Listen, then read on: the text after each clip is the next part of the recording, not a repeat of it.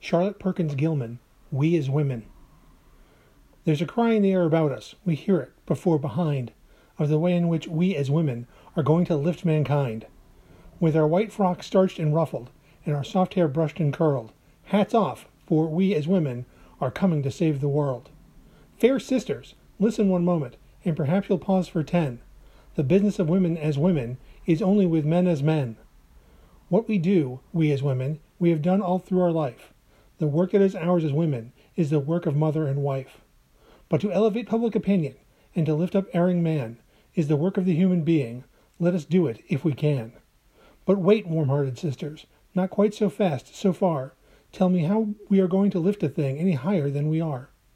We are going to purify politics and to elevate the press. We enter the foul paths of the world to sweeten and cleanse and bless.